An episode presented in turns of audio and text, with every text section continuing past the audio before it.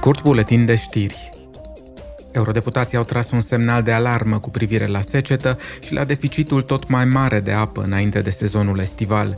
Comisara Uniunii pentru Energie, Kadri Simpson, a declarat EU will always be there to support our citizens. Uniunea Europeană va fi mereu alături de cetățenii, fermierii și industria noastră.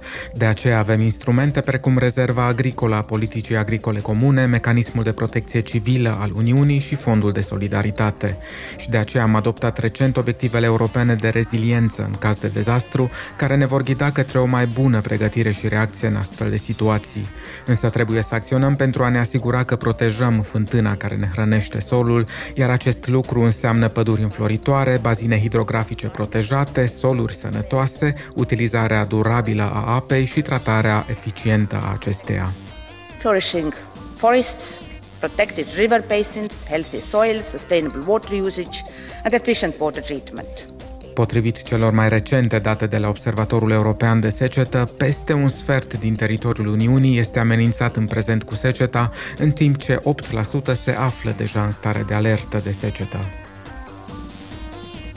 Parlamentul European și-a prezentat la ședința plenară poziția referitoare la viitorul Ucrainei în NATO. Prioritar este să integrăm Ucraina în comunitatea euroatlantică.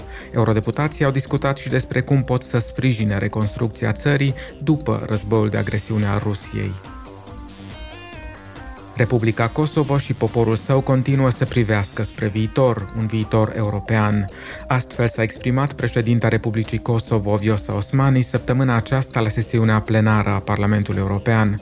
Ea a subliniat că țara ei își dorește o pace durabilă și stabilitate cu respectarea suveranității, integrității teritoriale și a relațiilor de bună vecinătate.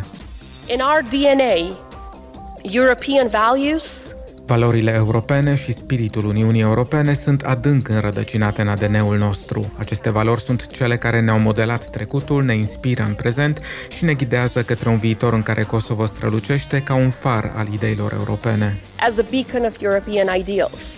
Kosovo și-a depus candidatura anul trecut în decembrie pentru aderarea la Uniunea Europeană și este considerat un candidat potențial.